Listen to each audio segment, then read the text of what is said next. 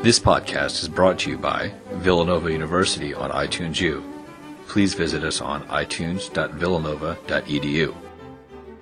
Thanks uh, everyone for coming. Um, the Joseph L. Lucia Memorial Lecture Series is sponsored by the Economics Department at the Villanova School of Business, and it's delivered annually by an influential and distinguished economist.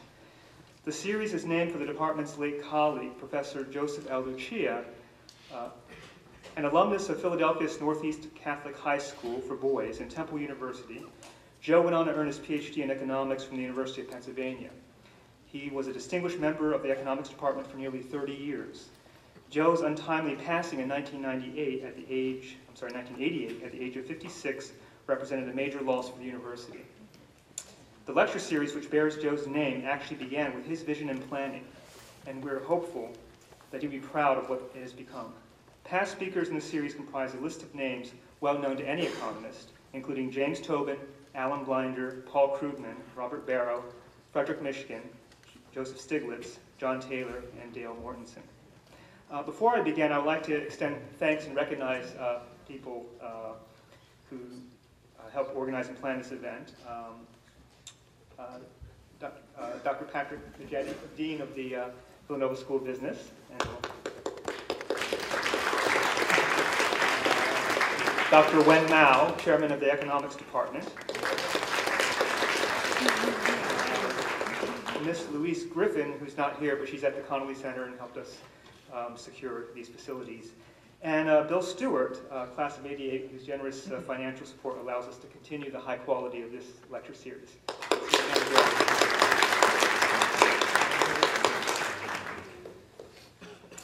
Tonight, we're very happy to have N. Gregory Mankiw as our speaker for this year's Lucia Lecture. Professor Mankiw is the Robert M. Beren Professor of Economics and Chair of the Economics Department at Harvard University. He is also a research associate at the National Bureau of Economic Research and has been advisor to the Federal Reserve Bank of Boston and the Congressional Budget Office. From 2003 to 2005, he served as chairman of the President's Council of Economic Advisors. Professor Mankiw is a prolific writer and a regular participant in academic and policy debates. His research includes works on price adjustment, financial markets, monetary and fiscal policy, and economic growth. His published articles have appeared in academic journals such as the American Economic Review, the Journal of Political Economy, and Quarterly Journal of Economics, and in more widely accessible forums, including the New York Times, the Washington Post, the Wall Street Journal, and Fortune. He also runs one of the most popular economic blogs uh, in, in the country. Professor Mankiw has written two popular textbooks, the intermediate level textbook Macroeconomics and the introductory textbook Principles of Economics, which has sold over a million copies around the world and has been translated into 20 languages. The topic of tonight's lecture is the fiscal challenges ahead. Without further delay, please give a warm welcome to Professor N. Gregory Mankiw.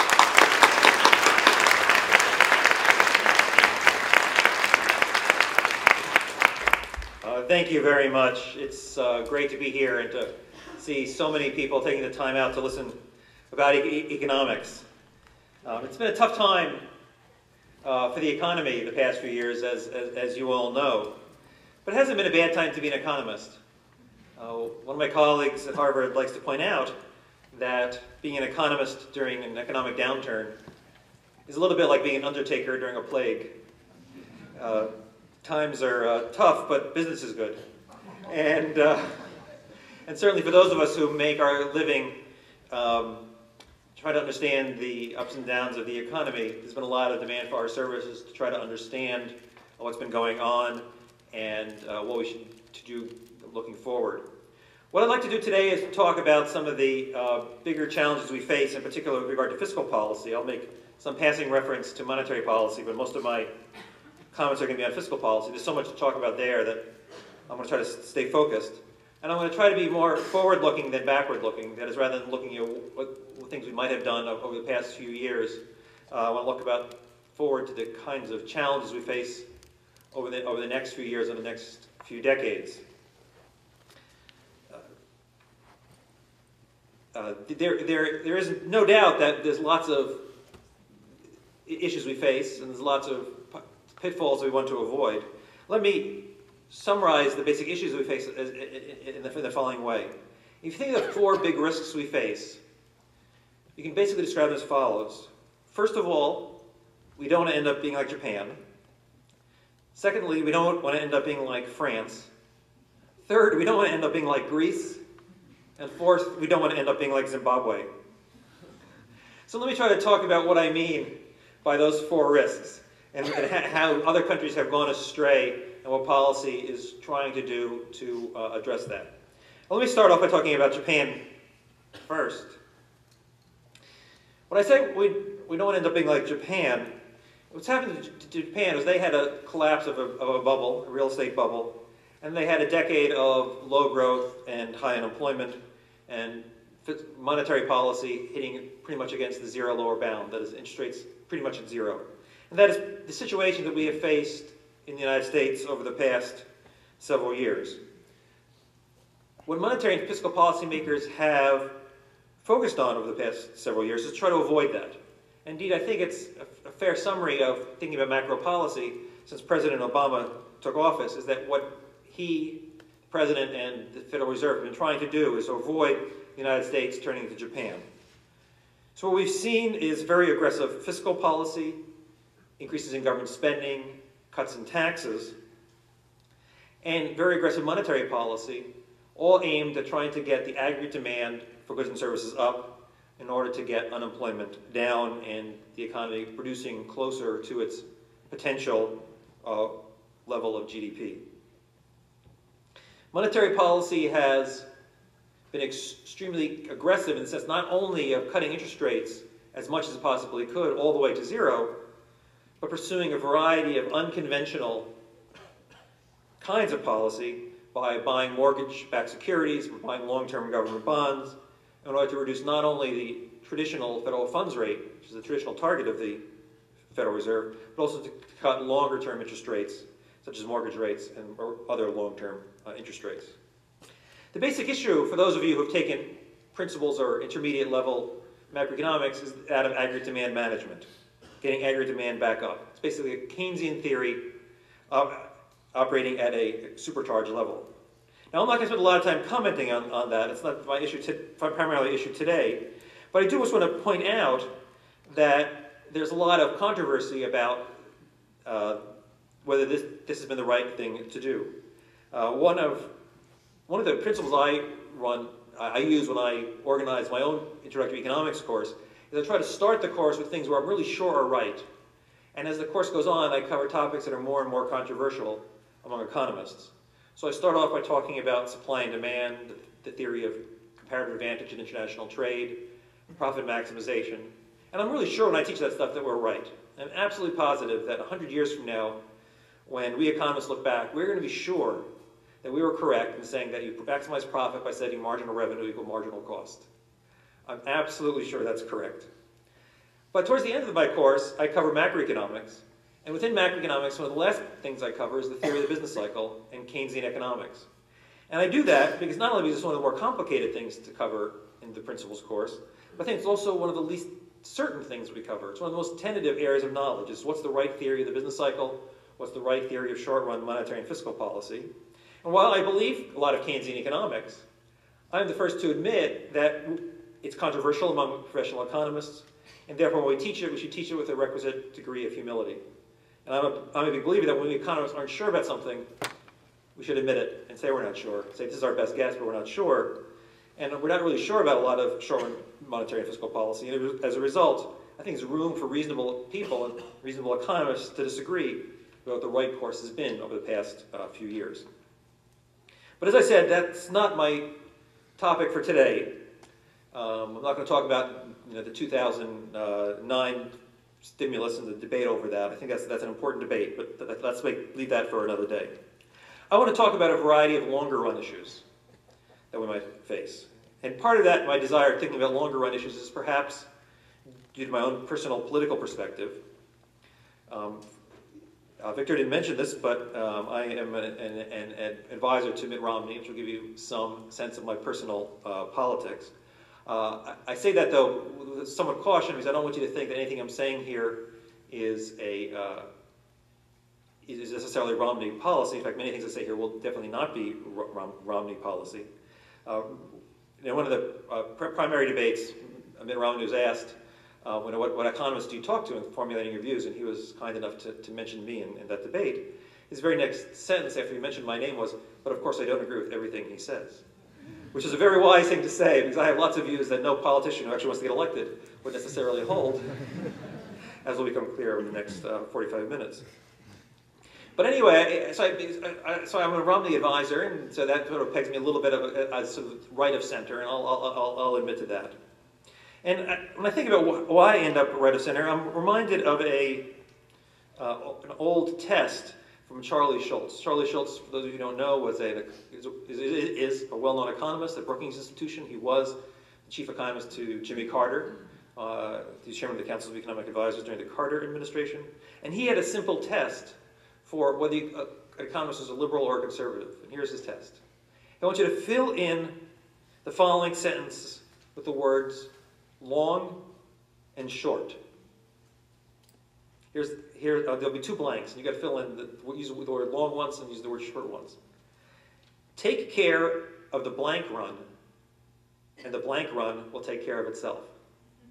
okay, so what Charlie said was that if you're a liberal, you're more likely to think, take care of the short run, and the long run will take care of itself. Worry about short run demand management, worry about putting people back to work, and eventually, we'll, if you get a series of short runs right, eventually the long run will be, will be fine. Uh, the most extreme form of that is, of course, Keynes's old quip, in the long run, we're all dead.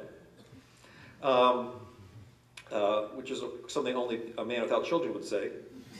Uh, but Charlie then went on to say, but conservatives have a different point of view. Their view is take care of the long run, and the short run will take care of itself. Meaning, if we put fundamentals in place to create long run economic growth, that'll create confidence in the short run and it will lead to a good short run economy as well. But really, we should keep our mind focused on the long run challenges and not on the short run challenges. Now, of course, any good economist will tell you that, that neither is completely correct. That a good economist thinks about both the short run and the long run. But I think Charlie, who was, who was a liberal, I think had it basically right. If you want a simple one test, sort of a Rorschach test, whether economist is more liberal or more conservative, ask them whether they should take care of the short run or take care of the long run as the primary focus.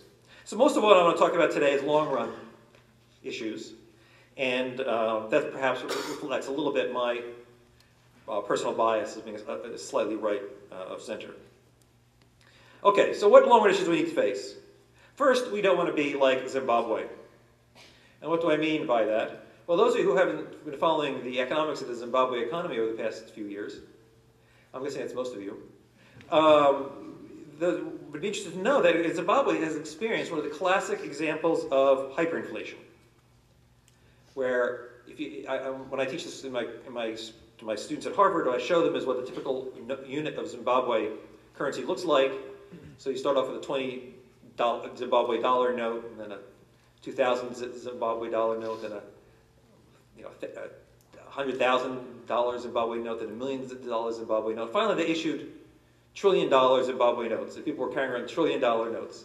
That is a classic example of hyperinflation when um, uh, prices are so out of control that the, the, the, currency you need to carry around is literally going to trillions. In my textbook, I have this, reprinted this photo from a Zimbabwe public restroom. It's, it's, it's behind the toilet. The sign said, oh, only toilet paper in this, in this um, toilet. Don't throw cardboard or Zimbabwe dollars. so how did they get this classic hyperinflation? Well, this classic hyperinflation through a very traditional channel, we, we have, this is one thing we economists really understand. How do you hyperinflate an economy? Well, here's what you do. You run large budget deficits. You don't have enough credit rating to be able to borrow the, the difference between spending and tax revenue. And you make up for the shortfall by just printing dollars. As you just print enough dollars, those dollars lose value fast enough, you get hyperinflation. And that's exactly what uh, Zim, Zimbabwe did. Now, there are a few economists floating around, not many, but there are some people floating around who think that, gosh, are, is the United States on the way to Zimbabwe? What do they notice? They notice that we have very large budget deficits. There doesn't seem to be a plan to get them under control. The Federal Reserve is buying lots of that government debt that's being issued, as a result is expanding the monetary base when measure the money supply. And they fear that once the current unusual circumstance dissipates, once the, the current crisis dissipates, that, that expansion of the monetary base will eventually lead to hyperinflation.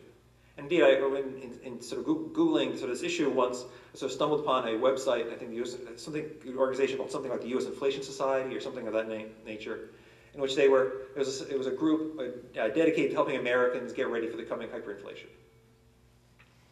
Now, I'm actually not concerned uh, about this, but I think some of the Fed critics who have are worried, people like Ron Paul, who, who are worried about the Fed debasing the currency, worried about excessive Fed activism, are thinking that we're moving down the path to becoming a little bit like Zimbabwe. Now, I'm not worried about that, and Ben Bernanke's not worried about that. If I thought it was true, of course, I'd be very worried about that. That's a terrible outcome. But I don't think we're, we're going to do that. And Ben Bernanke believes that while it's true that the, the uh, money supply, monetary base has been expanding, it has not yet been inflationary, and probably will not be inflationary, as long as he has an appropriate exit strategy in mind.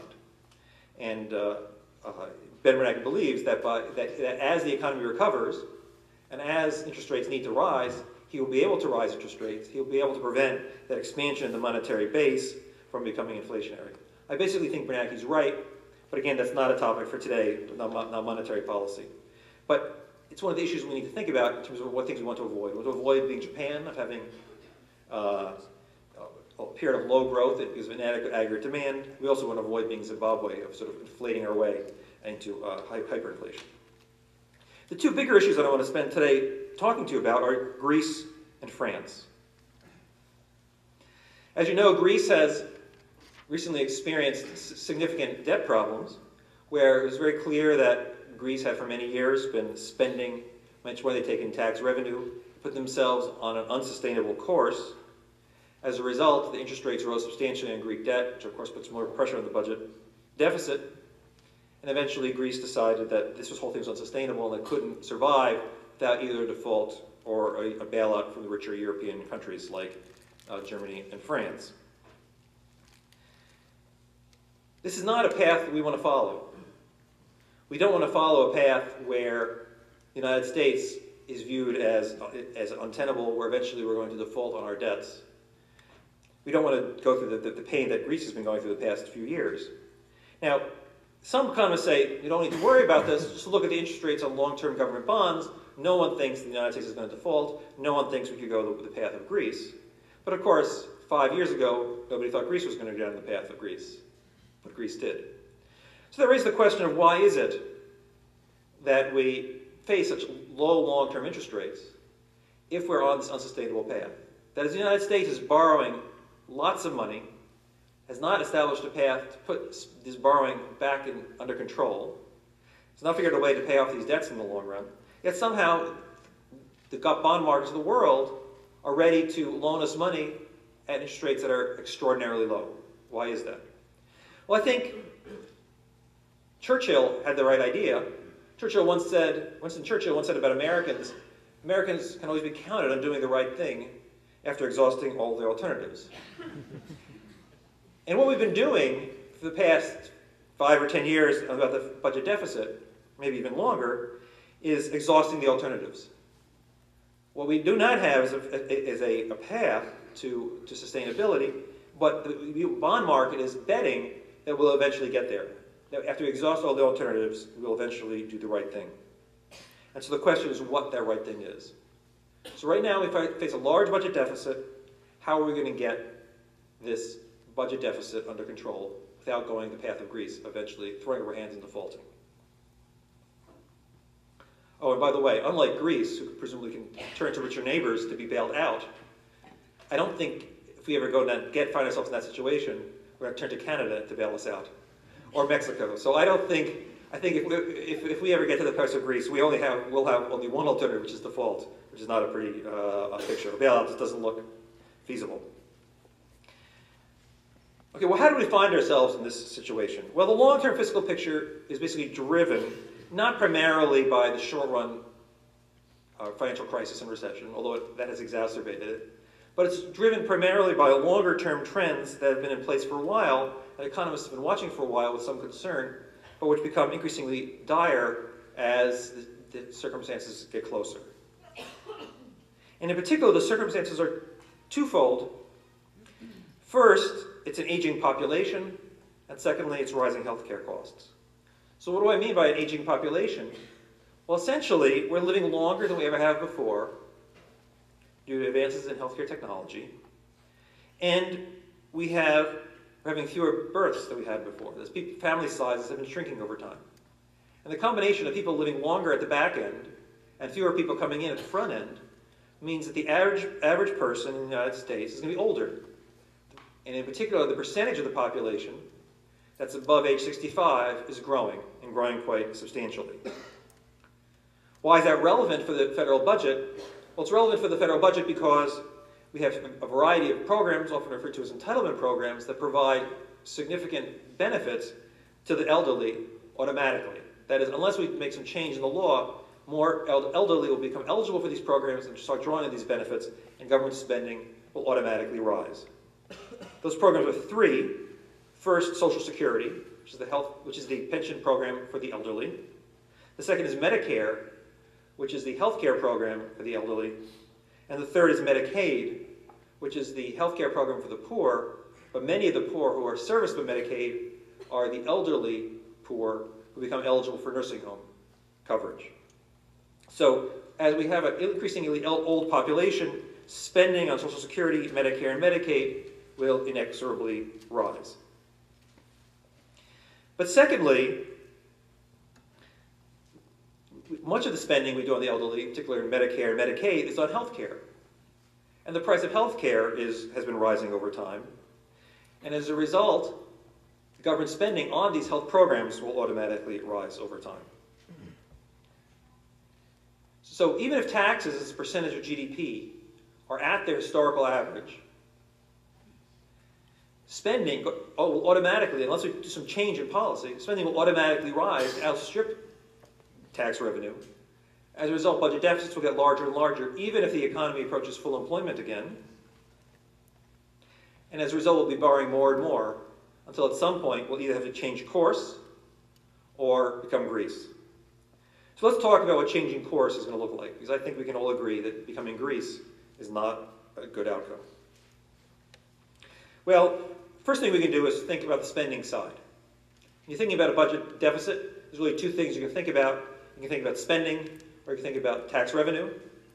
Because the budget deficit is simply the, the, the difference between those two. And so what I want to do first is think about um, the spending side, and then I want to think about the tax, uh, tax revenue side. So first, this, the spending side. What should we do? Well, Social Security. This is one of the easier problems we face compared to some of the other ones which are more difficult, but it's one that's still going to be politically very difficult. People paid into the system when they turn, uh, become eligible at age 65 or 70, whenever they want to draw benefits. They expect a certain level of benefits they've been promised all along, and those the amount of benefits we're going to pay in Social Security will rise as more people become eligible. So what can we do? Well, there's a variety of things we can do on the spending side that basically involves paying less to the elderly. Let me suggest two that have some appeal and have been talked about.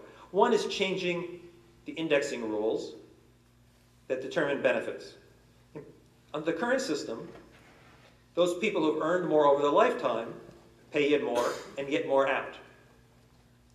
One of the ideas that has been proposed is that changing the indexing rules for Social Security benefits that in a way that would basically flatten the benefits. By that I mean, you basically be cutting benefits for individuals who over the lifetime have had higher income. So the difference in benefits between a high income recipient and a low income recipient would be smaller. It would be flatter benefits.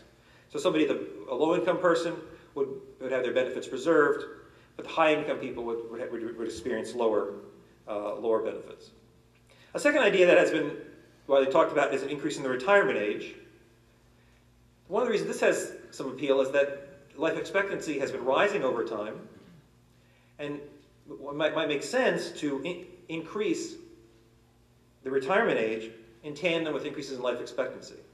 Indeed, if this program was originally put in place in the 1930s, had indexed the uh, age of eligibility for these benefits to life expectancy, spending on these programs today would be much lower. And so the idea is to slowly raise the retirement age and then maybe eventually index it to life expectancy. So as we live longer and longer, we also work longer and longer, as opposed to just retiring for longer and longer. Now I should note that raising the retirement age is something that seems much more popular among economists than the general public. I've seen actually polls of this, both with the general public and uh, economists, and the economists tend to think it's a good idea. Uh, the general public thinks it's a terrible idea. Uh, and that's probably one of the reasons why it's pretty rare to see politicians who are more likely to want to appeal to the general public than economists uh, advancing the idea forcefully. But if you think about it, the idea of raising the retirement age has, makes a lot of sense in the sense that we are living longer and we're living healthier as a society. We're moving more and more to a service-based economy from an economy that relies on manufacturing and other physical jobs. And this idea that we should ask people to work a little bit longer, uh, uh, I think makes some sense. And after all, if we're going to cut benefits for someone, it makes more sense to cut benefits for someone who's the young old who can still work, rather than for the old old, the 85, 90 year old who really can't work. And so asking the sort of the 65 year old to work to 67 or 69 seems to me more compassionate than telling the 90 year old, I'm sorry, we're going to pay you uh, a little less. I also infer from this that economists must like their jobs better than average, which is probably true, judging the economists that, that, that I know. So I think there are things we can do to help to put Social Security on a more sound foundation and put the long-term budget on a sound foundation. But as many people have pointed out, that's only part of the picture. There's a much larger part of the picture is healthcare spending on Medicare and Social Security. Here the issues are much more complicated. Social Security is sort of a simple issue. Social Security is basically a system where you take money from some people and give it to some other people. And when we talk about reducing spending on it, it means just giving them less. Healthcare involves how you organize an industry. And as a result, it involves some fundamental questions of uh, industrial organization and what kind of regulation of this fairly complicated industry is, is going to be most likely to rationalize spending. Now, in the public debate over healthcare, there's basically there's two uh, broad approaches that have been talked about.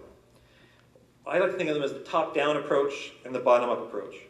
The top-down approach uh, is implicit in uh, President Obama's uh, health reform bill. What the health reform bill did is create a panel called the Independent Payment Advisory Board that creates uh, that, that, that, that, creates this panel that will then have the power to propose reforms. So this panel is basically 15 experts, doctors, health economists, policy wonks of other sorts. The idea is to look at the healthcare system and figure out ways to save uh, on costs. Now, critics of this say this is too much centralized government power. This, the extreme critics call this death panels. But the basic idea is to look at the system and saying, yes, there's some things we're paying for that we shouldn't be paying for that doesn't pass a cost-benefit test. And if we get very smart people to study the system systematically, they should be able to read out inefficiencies and get rid of them. Now, very different model has been suggested by Paul Ryan, the vice presidential candidate to, to Mitt Romney when he was congressman, he proposed a, system which I think of, up, think of as a bottom-up system. He calls it premium support. And the basic idea is, is that you would turn traditional Medicare from its current defined benefit system into something more like a defined contribution system, where you would get a certain number of dollars that you could use to buy health care, healthcare, healthcare insurance policy from a, a system of competing providers. And Ryan's vision is that choice and competition among private insurers will work to rationalize the system and drive costs down. So those are the two sort of visions of how to reduce healthcare costs that have been proposed by the right and the left of the political spectrum. Let me point out there's a commonality between these two visions. Both the top-down people and the bottom-up people believe it is possible to reduce healthcare costs significantly without jeopardizing the quality of care. So in some sense, there's a certain optimism on both sides. They share an optimism that a better system would just give us better results for lower cost, or, or as good results for lower cost. Let me be a little bit of a pessimist here and suggest that maybe both sides are wrong. I hope I'm wrong about this, by the way, but my fear is that perhaps there is no way to reduce costs significantly without jeopardizing the quality of care. And let me say why I think this hypothesis is, is, is merits uh, consideration. What is the main reason that healthcare costs have been rising over time? Healthcare spending as a percentage of GDP uh, was something like 4 or 5% when I was born, and it was something like 15 to 17% of GDP today. So it's roughly triple the size of the economy. Why is that? Is that we have vastly more bureaucrats and inefficiency in the system, that we've tripled the amount of inefficiency? So three, two-thirds of what we do in the healthcare system is just complete waste? No. I think the main reason why healthcare spending as a percentage of GDP has gone up is that technology has given us more and better ways to prolong and enhance the quality of life. So let me say that again. Technology has given us more and better ways mm-hmm. to prolong and enhance the quality of life. So this is a good thing. We have all sorts of great things we can do when you get sick that we did, couldn't have done 50 years ago. Now, one question when I say that, people always say, well, shouldn't technology drive costs down? Shouldn't technology make things cheaper, not more expensive? And the answer is yes, in general, technology drives costs down, but that doesn't mean it drives spending down. Ask yourself the following question How much do you spend on computers in the average year and other electronic devices like that, computing devices? And how much did your grandparents spend on computers and other electronic devices when they were your age? The answer is they probably didn't spend any. And the reason they didn't spend any is because technology made it so prohibitively expensive that only like NASA could have computers back then. You couldn't have such a thing as computers. Well, now we have things that are available, and therefore we spend money on it. Well, similarly with healthcare, with all sorts of things, MRI machines, all sorts of complicated medical procedures that we'd spend money on that weren't available a generation ago. That's a good thing, but doesn't come for free. And fundamentally, that's, I think, the driver of increasing healthcare costs. It's technology that's, that, that's valuable, we're glad it's there, but it doesn't come uh, for free. So that raises the question of could healthcare spending keep rising as a share of GDP? There are economists who think it can. There's an article by Chad Jones and Robert Hall both at Stanford who, who've, who've argued, based on their model, that they think a generation from now, healthcare spending will not be 15 to 70% of GDP, it'll be 30% of GDP and may continue to rise. And they say, think there's nothing wrong with that. Now, I, I was writing an article for the New York Times once, and I sort of cited this uh, this, this, this projection in my article. And my editor in the New York Times said, that's ridiculous. We can't possibly live in a society where healthcare spending is 30% of GDP. Of course, why not? Why couldn't we? I mean, when we were back when it was 5% of GDP, we probably couldn't have imagined 15%. Why couldn't it be 30% of GDP a generation from now, or 50% a generation after that? The way Hall and Jones put it is the following. Imagine as we get richer as a society, which we have over time because of productivity growth. As we get richer as a society, how do we want to spend our increased income? Do you really need yet another bathroom in your house? Do you really need an even bigger TV? Some things run into diminishing margin utility. Number of toilets is probably one of them. But years of life, that doesn't seem to run into diminishing margin utility quite so much. Very few people said, oh, why don't I live an extra year? No, I've got enough, thanks. so if it's true that other things we buy with our income runs into diminishing margin utility more than years of life, then maybe as we get richer, spending more and more money on years of life makes sense. And spending a higher and higher percentage of GDP makes sense. But that raises questions of how are we going to pay for it? How are we going to pay for uh, all that uh, good stuff? And this is going to raise tremendous questions about inequality. Because we have a society with a lot of inequality.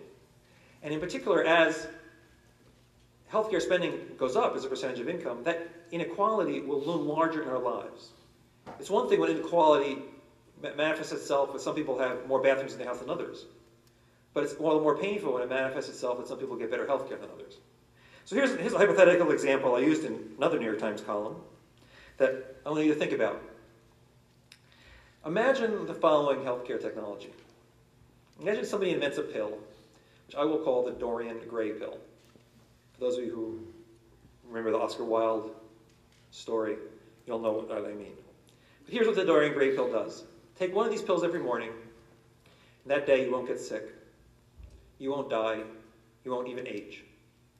It's the perfect healthcare technology. Just take one a day, you're immortal. But here's the rub. The Dorian Gray pill costs a lot to manufacture. It costs, let's say, $100,000 a year to manufacture a year's supply. So let's suppose we had that technology available today. So what does that mean? Well, Bill Gates gets to live forever. $100,000 a year, that's not so much for him. Even a fairly successful corporate lawyer could live forever. $100,000 a year may be a lot, but for immortality, may be willing to pay it. But the median person couldn't pay it. Right? The median person makes $40,000, $50,000 a year. So $100,000 a year of immortality is not feasible. You just can't do it. So if we had this technology that for $100,000 a year you could live forever, how would we handle that as a society? Would we say, okay, if you can afford it, you can live forever, otherwise, goodbye? Would we say, I'm sorry, that's just not fair, I'm not going to let people live forever? What would we do? Now, of course, we don't have that technology. We're not on the verge of that technology. But that, I believe, is technology that we were slowly, asymptotically approaching. That as healthcare spending is getting better and better and more and more expensive. And we're going to face the question of, okay, if that's the case, how are we going to allocate that? Are we going to say everybody gets the same, in which case taxes have to go up higher and higher to pay for it? Or are we going to say, well, if you can afford it, you can get it, otherwise not. Otherwise, you just get basic health care. That is a very difficult question. I don't think anybody in the political realm, either on the right or left, really wants to come to grips with because the choices are painful. It basically means either a slow march towards larger and larger government as healthcare spending grows, and if the government's going to pay PRT for everyone, government has to get bigger and bigger. Or it's going to mean tremendous inequality, not only in number of bathrooms and the fanciness of your car, but in your, in your life expectancy, which we already have to some degree, but even greater in health outcomes. So I think we face some very difficult choices uh, going forward. Okay, so that's what I to say about spending. Those are the sort of the issues that we're going to think about in terms of government spending. What about the other side of the equation, increased tax revenue? How about we balance this budget that we face by getting more tax revenue in? Uh, well, there's a variety of ideas that are on the table, so let me sort of talk about them. One idea that's been on the table of economists and policy wonks is the idea of basic tax reform, of raising revenue through basic tax reform. And this is an idea that was proposed by George Bush's tax reform panel back in the, uh, during the previous administration, and it's been proposed by the Bowles-Simpson uh, deficit commission proposed by President, uh, appointed by President Obama during this administration. And the basic idea of tax reform is that what we should do is raise tax revenue and lower tax rates by broadening the tax base. That is, eliminating what sometimes called loopholes, but to be somewhat less pejorative about it, eliminating things, certain deductions and exclusions that allow people to avoid paying taxes on certain forms of compensation. And then the question is, what becomes, what's a, what deduction is a loophole, unjustifiable loophole, and what deduction is a justifiable deduction, and that, of course, is in the eye of the beholder. So let me sort of talk about some of these that have been talked about. The mortgage interest deduction. If you buy a house in this country and you borrow the money to buy that house, the interest payment that you pay on that mortgage is, is deducted against your taxes. Should that be gotten rid of? Well, economists have long thought that the mortgage interest deduction does not make a lot of sense. Why do they say that? Well, there's two goals we think about in designing the tax code. One is equality, one is efficiency. It seems that the mortgage interest deduction satisfies neither. It does not satisfy equality concerns because, in fact, it tends to be richer people who take out bigger mortgages and get more benefit from the mortgage interest deduction. It tends to be richer people who are more likely to own their own homes, and the poor are more likely to become be renters. So the mortgage interest deduction is a deduction that tends to benefit higher income people more than middle and lower income people. Now you might think that was justifiable if it had some efficiency benefit, but in fact it has an efficiency cost. By subsidizing home ownership, what it does is encourages people to live in bigger homes than they might otherwise, and that takes some of the stock of wealth we have in the, in the economy and directs it from business capital toward residential capital. Business capital is where it can increase worker productivity, help create jobs, and raise real wages. But it means instead of having that, we have bigger, bigger houses. So it seems that the mortgage interest deduction doesn't seem to be desirable from an efficiency standpoint or from an equality standpoint, yet it's there. Why is it there? Well, because a lot of voters like it because they're homeowners. And the, the real estate industry likes it because they obviously have a vested interest in home ownership. But maybe if we could trade the mortgage interest deduction for lower rates, we can maybe move to a tax code that both raises more revenue and does so with less, with more efficiency and more equality. Me give you another example of a, of a uh, loophole or justifiable deduction, depending on your point of view. The deduction for state and local taxes.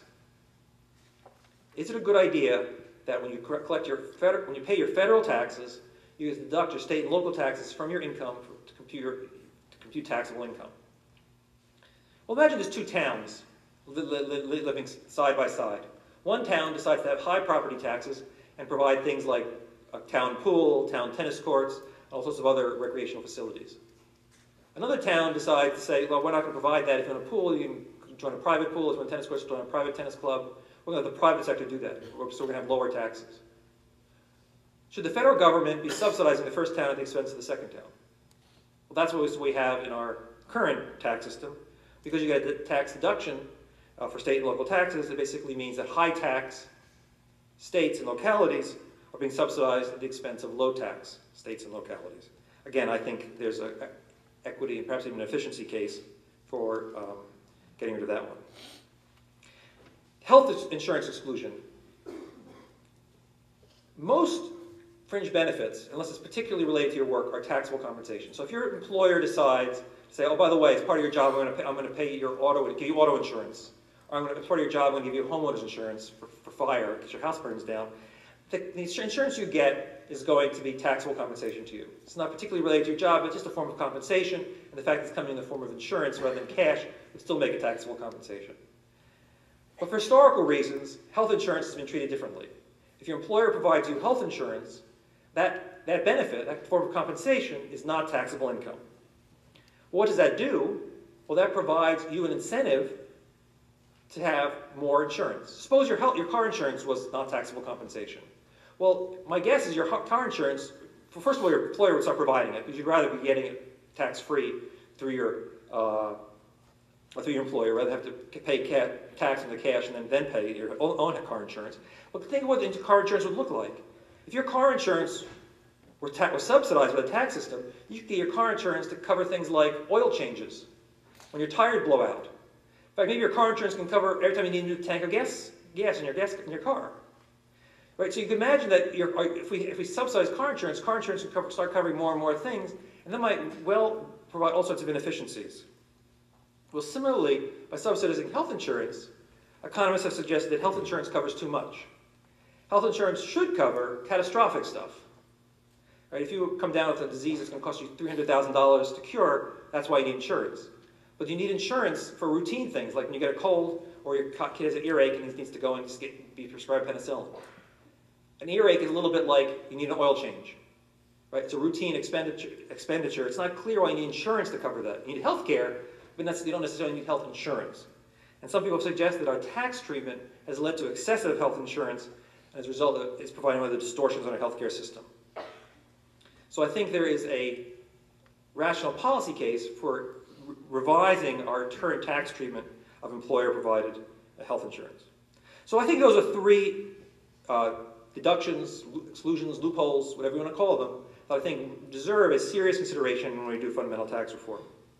Let me mention a couple other uh, loopholes that I actually like a little better, but I'm willing to give up in, a, in the spirit of a grand compromise.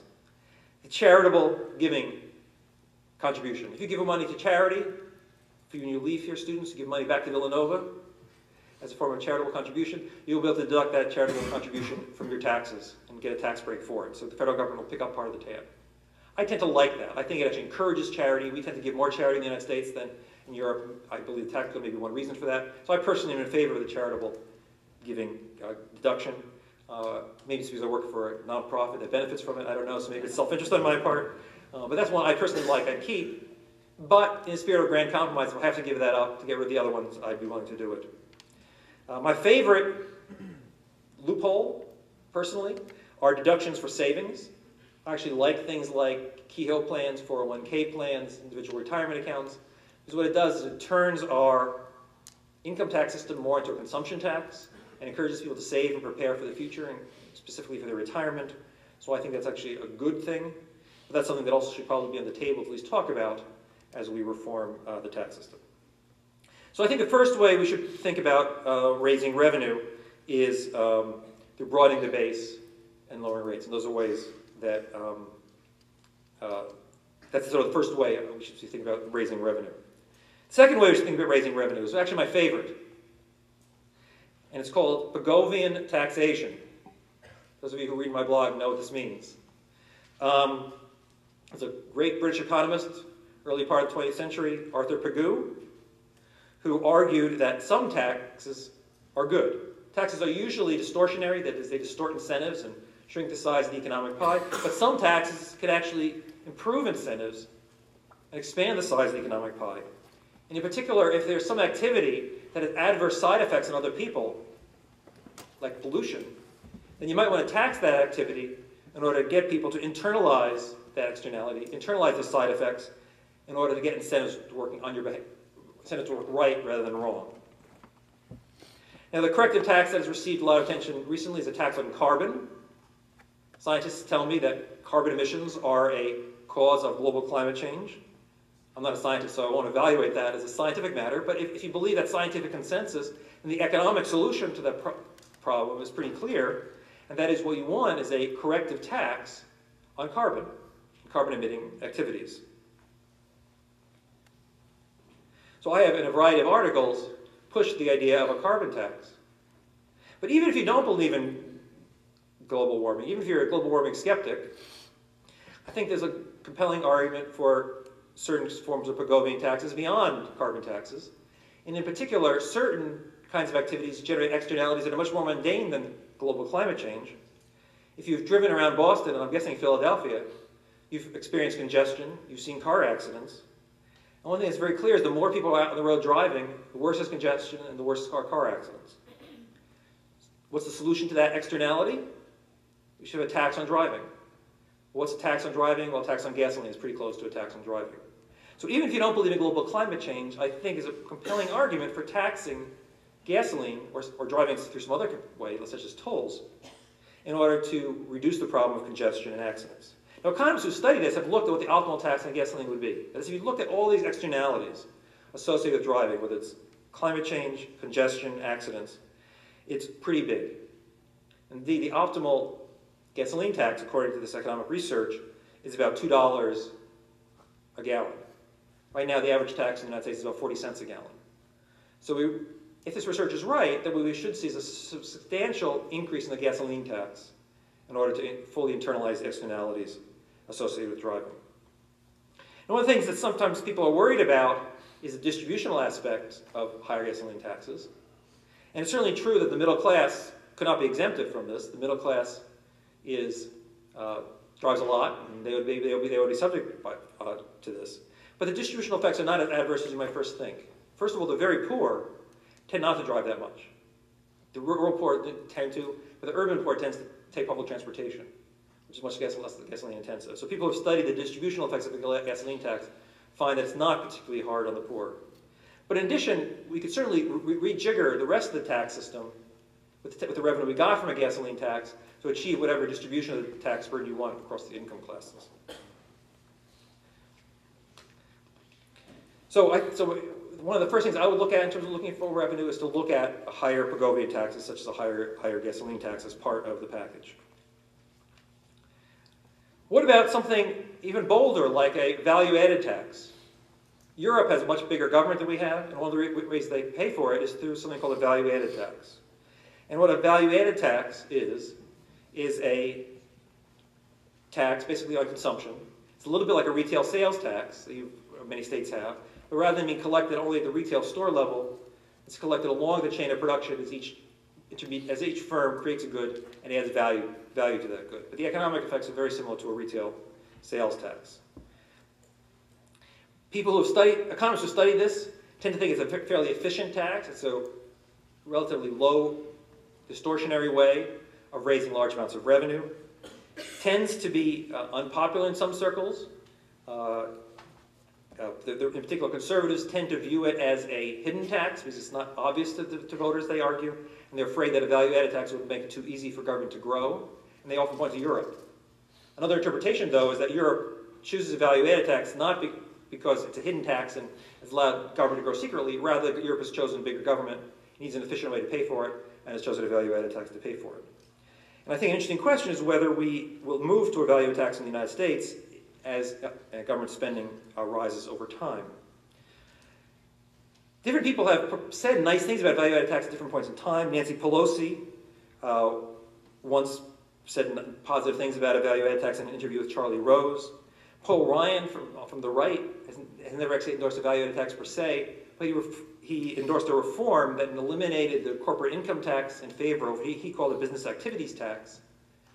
But the, if you look at his business activity tax, it's a very close cousin of a value-added tax. So I think value-added tax is something that probably will be on the agenda and something we need, need to think about. Uh, one of the, the if you, if you only remember one line about a value-added tax, maybe the line to remember is something I learned from Larry Summers, one of my colleagues at Harvard. He once said, um, the Republicans don't like a value-added tax because it's a money machine, and the Democrats don't like a value-added tax when it's regressive. Um, we'll finally get a value-added tax when uh, Democrats realize it's a money machine and Republicans realize it's regressive. So I don't know if that's exactly the right politics of it, but it's, it's, it's, a, it's a good one-liner. Um, there are a variety of other tax issues that we're going to face, such as what should we do with the corporate income tax, and both President Obama and Mitt Romney have suggested we should, we should lower the statutory corporate tax rate, which in the United States is now uh, one of the highest in the world. Um, they differ in some important details about what kind of corporate income tax they would like to see, which maybe we can talk about during the Q&A session. Um, they also differ in terms of what they think about the estate tax, which I'm also happy to talk about during the Q&A session if you want. I have opinions on that. But I think that one of the big questions we face as we go forward is to what extent do we want to solve this fiscal imbalance on the spending side and to what extent do we want to solve this fiscal imbalance on the tax side? And presumably the political compromise will be some of each. And what this election is about, as are all elections, about which is which which is which it's going to be. But this brings me to my last big risk that I want to talk about, which is France. What did I mean by saying I'm, gonna, I'm worried about becoming France? What's so wrong about France? Don't they have like really good coffee? Uh, well, what do we know about France? What we know about continental Europe in general, it's not just France, there's Germany as well, several other continental European countries, is they don't work as much as Americans. Hours worked over a lifetime in France is lower than the United States. They retire earlier, they have more vacation days, they have more holidays. Along all the different margins you might think about, the shorter work weeks. Well, almost every margin might think about, the French work less than Americans. And as a result, because they work less, they have lower incomes and lower material standards of living. Well, why is that? Well, there's a debate among economists as to why it is that continental Europeans work less than um, Americans. Some economists think it's the powerful unions in France and, other, and in Europe that have negotiated that. Other things, just differences in tastes between uh, Americans and Europeans. But one hypothesis associated most prominently with the Nobel Prize winner Ed Prescott is that it's taxes. Taxes are higher in continental Europe than they are in the United States. And as a result, people responded to those tax incentives. Now, I don't know if Prescott's right, but I think it's a, it's, it's a very plausible hypothesis. Now, the reason I'm worried about doing too much on the tax side is I'm worried about becoming France. I am worried that Ed Prescott might be correct, and that if we raise taxes to French-like levels to pay for the inevitable increases in government spending that will, will happen under the current law, then Americans will start working like French do, which means your generation, and particularly your kids' generation, and your grandkids' generation, will spend a lot more time sitting outside, drinking cappuccino in cafes, and a little less time at work, earning an income and growing the economy. But that's the hypothesis that we face. Is Prescott right? And are we going to go the way of France? I hope we don't. But that is, in some sense, what this election, all elections are about. To what extent do we want a big government, and to what extent do we want small government? Um, and let me sort of stop there. And I, I, I, want to leave some time for questions. They probably went on longer than I expected to. But um, thank you for listening. I'm happy to take questions on anything I said or anything I didn't say. Thank you very much.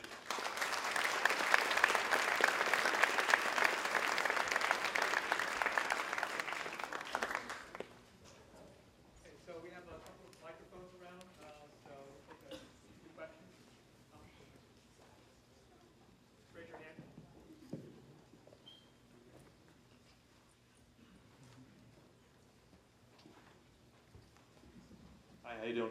Hi.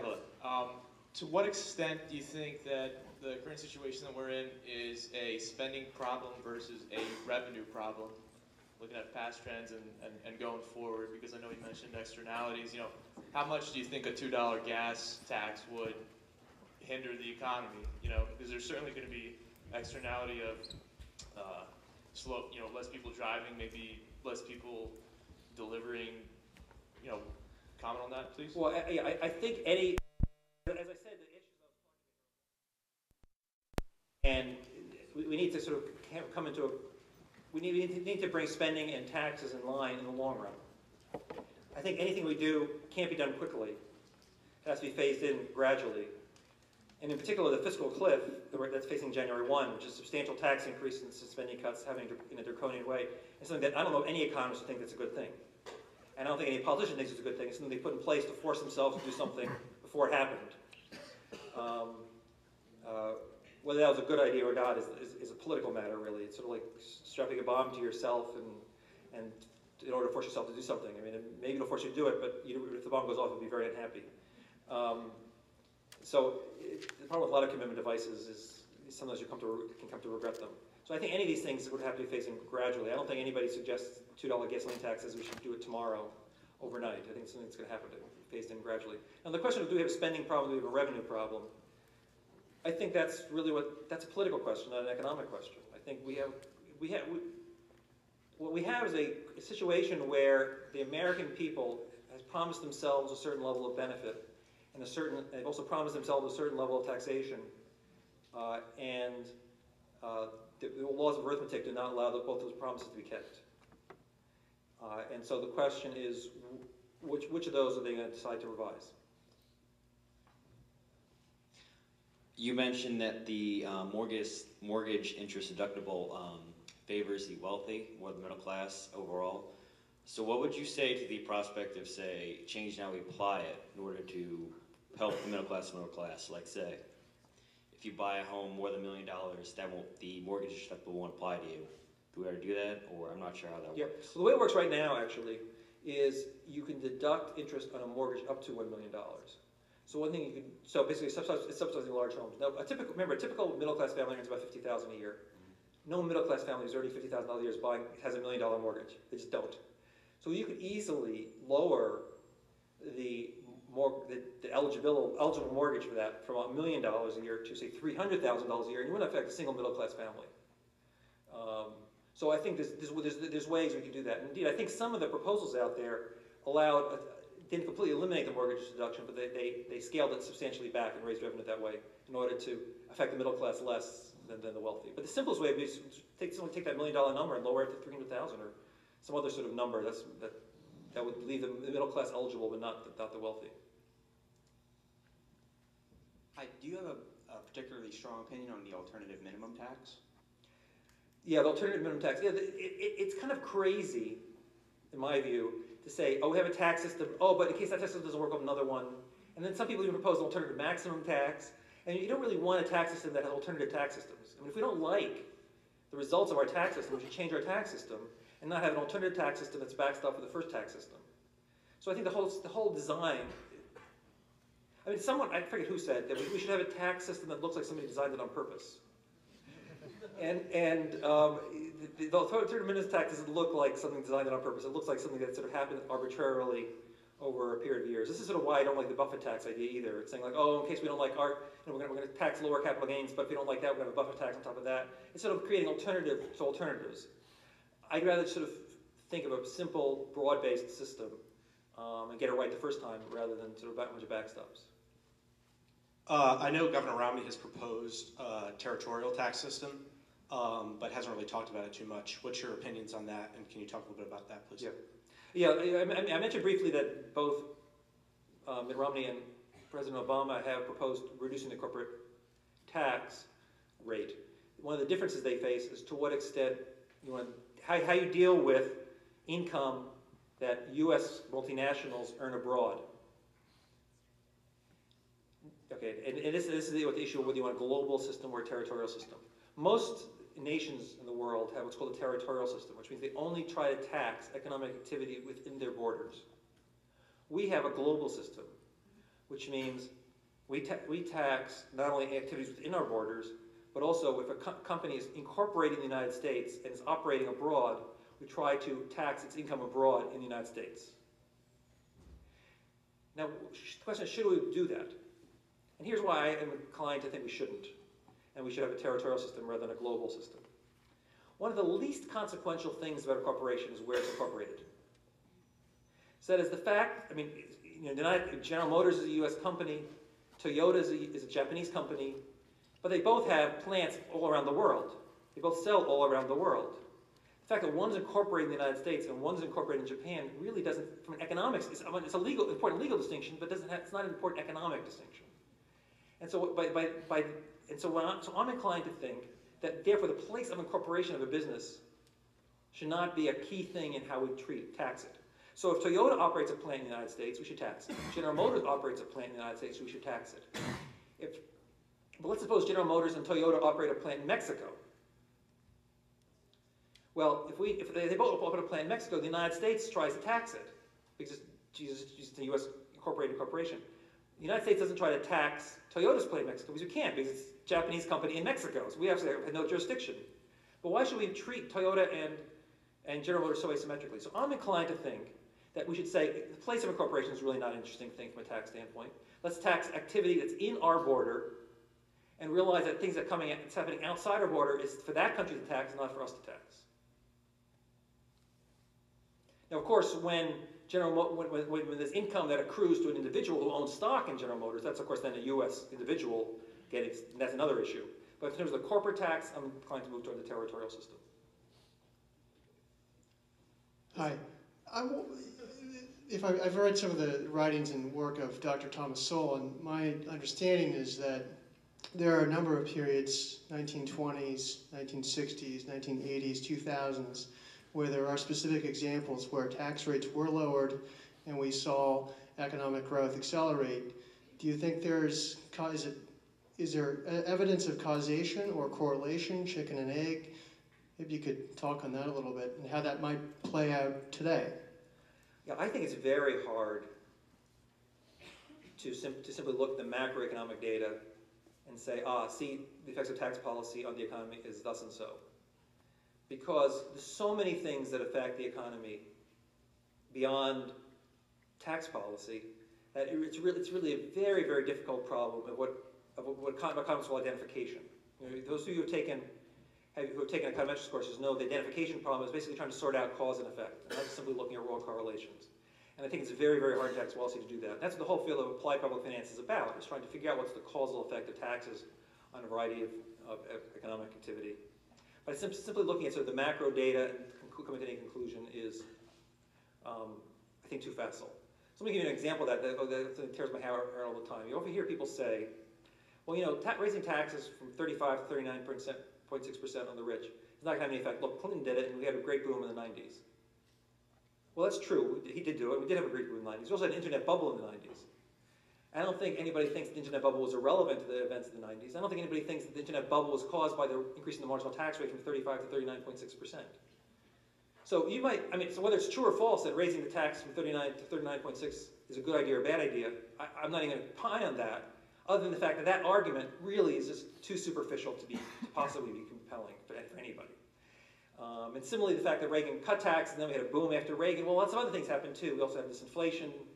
uh, following uh, Paul Volcker, and you got to correct for lots and lots of things. So I'm I'm very nervous about quick and easy arguments about tax taxes of the economy. Anybody, anybody who tells you these, these issues are easy is probably somebody you should be a little suspicious of, whether that's Tom Sowell on the right or Paul Krugman on the left.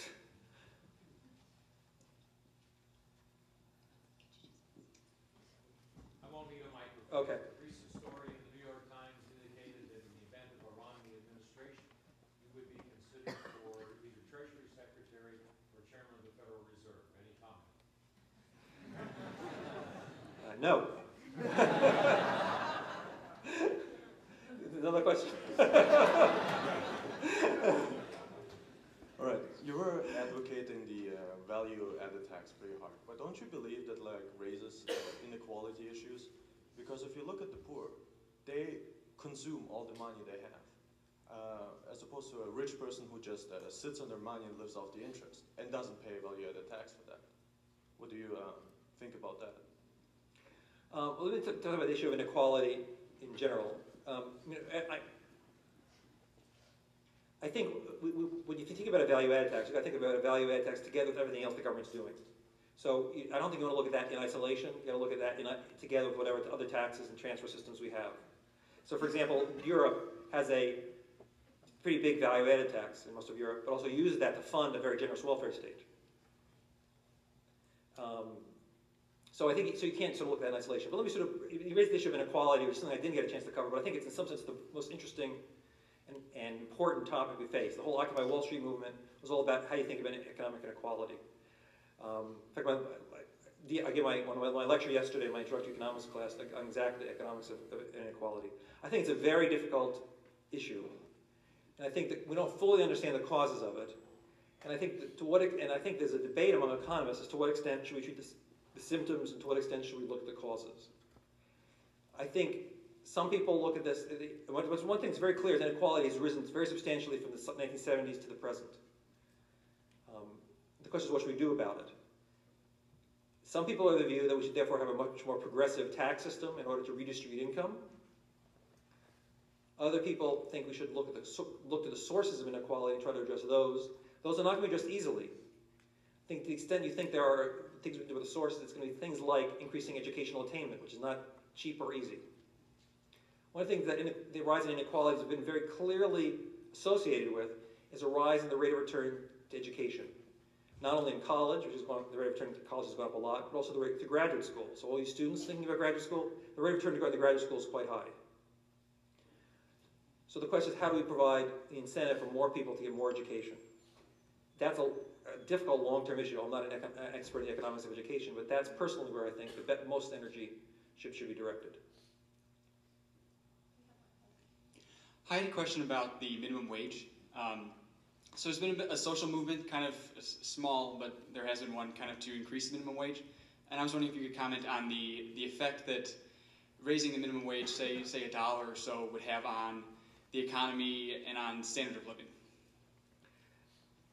Yeah, I tend to, I, understand the concern about people at the bottom of the income distribution. Um, and, it, and the question is, what's the best policy tools we have to address that? Over time, I think there's been a consensus among people both the right and left that, that things like the earned income tax credit is less distortionary than increases in the minimum wage. And we have seen substantial increases over time in the income tax credit over the past 15, 20 years. My worry about high minimum wage is that it tends to cause high unemployment. Now, there's a debate among economists as to what extent that's true, um, and I, I appreciate that, that debate. So I don't, I don't say, I don't express my opinion with tremendous certainty. But my fear is that more we increase the minimum wage, the harder it's going to be for the least skilled workers to, to make an entry into the, the workforce. Let me give you a concrete example. Unpaid internships. I'm guessing some of the students here have had unpaid internships. My guess is many of you thought those unpaid internships were a useful use of your time. There have been some people in the Department of Labor who said unpaid internships should be illegal because they are a violation of the minimum wage law. Now, how would you feel if, just before you were to take the unpaid internship, the Department of Labor official stepped in and said, I'm sorry, you've got to pay this person $8 an hour. And the person giving the unpaid internship saying, I'm sorry, therefore we can't offer you the internship. Would you have felt like the government was doing you a favor? Probably not. And my fear in general about increases in the minimum wage is that that's what it's doing. It's providing, it's, it's stopping people from getting a foot in the door. Uh, it's probably not going to affect people like at Villanova, because you guys got to graduate here. You're not going to be subject to the minimum wage laws. But it's the kind of kids who couldn't get into Villanova who are going to try to get those minimum wage jobs and find that there are fewer of them there the minimum wage is higher.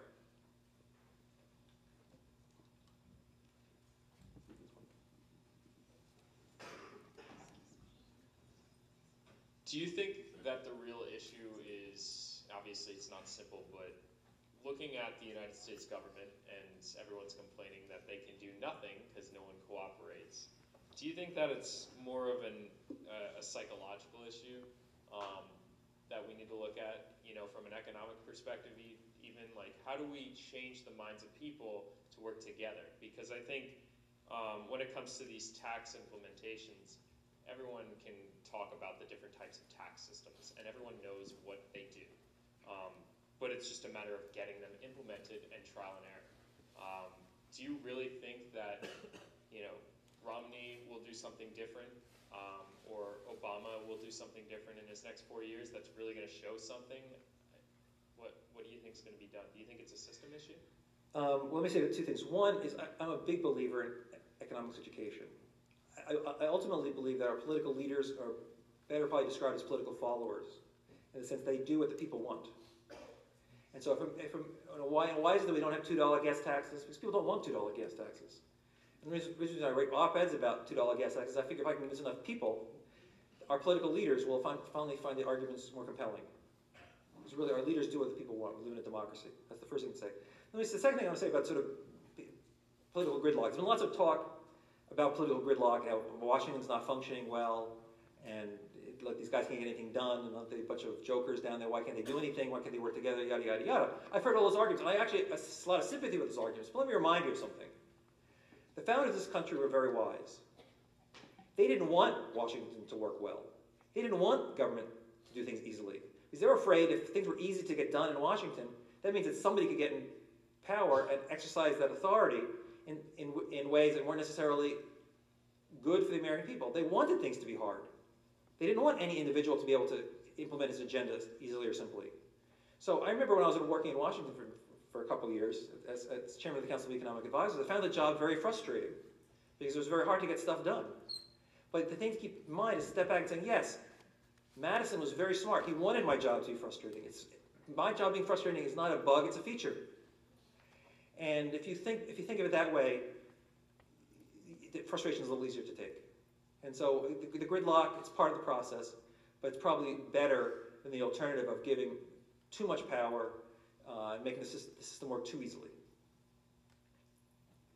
Um, just first of all, Professor Mankiw, I'd like to say thank you. I'm a regular blog reader and uh, very excited. Um, but anyhow, uh, largely among the econ blogosphere, there, amongst members of the right and the left, um, you know, namely Paul Krugman, Scott Sumner, uh, and some others, there's been a little bit of a consensus, um, which Michael Woodford backed recently in support of nominal GDP targeting as a monetary policy rule, and I'd be curious to hear your thoughts. Yeah, that's a topic I've written about for a long time. I think I, Bob Hall and I wrote a paper about nominal GDP targeting back in, in 1994, it was. Um, I think it has some, some merit as a, as a, as a policy framework. I, I think there's two things to think about. One is you can announce a, a target path, and the question is then what do you do to hit it? Is how do you go from, say, a policy framework saying this is my nominal GDP, path, GDP path to like what do I do today in terms of federal funds rates, um, quantitative easing, and so on. The stuff that the day-to-day operational tools they have. I think that hasn't been fully spelled out. I think that the people who write about this are make a little seem a little too magical. That all of a sudden you announce nominal GDP targets, people's expectations will suddenly change, and the economy will become rosy again. And I, I, wor I worry that that may make things sound a little easier than it is. But I think it's one of the policy frameworks out there that deserves consideration in the same way that inflation targeting sort of took the world of central banking by storm over the past 10, 15 years. Uh, let's go for one more, and then we'll wrap up. Okay, one more question. Okay, got to be a really good one. um, I just had a question. Um, do you see any concern to a potential bubble forming within high yield bonds with you know investors, with rates being so low, having basically free access to cash, uh, which you know possibly could lead to you know some defaults within the asset class? Um, well, that. I'm not a sufficient expert on that, but uh, yeah, I mean, I think whenever rates are low and people start reaching for yield, there's a risk that that risk preferences will be that, that people also take undue risks. Um, so you can imagine that those risk spreads would get too too narrow. That's always a, that's always kind of a, a risk. My, my, I should know, by the way, if, if, somebody's looking at for willing to take on a little more risk, though, stocks look not so bad right now, right? Price earnings ratios are better than they've been for a very long time. Um, so if somebody wants to say, look, I don't, I don't like all this cash earning zero percent, I want to take a little more risk. I mean, high yield bonds may be one way to do it, but you know, putting a little of the money in the stock market in a diversified index fund kind of way um, would probably make a little more more sense than putting too much into high yield, which is a pretty narrow asset class. Thank you very much. This podcast is brought to you by Villanova University on iTunes U. Please visit us on itunes.villanova.edu.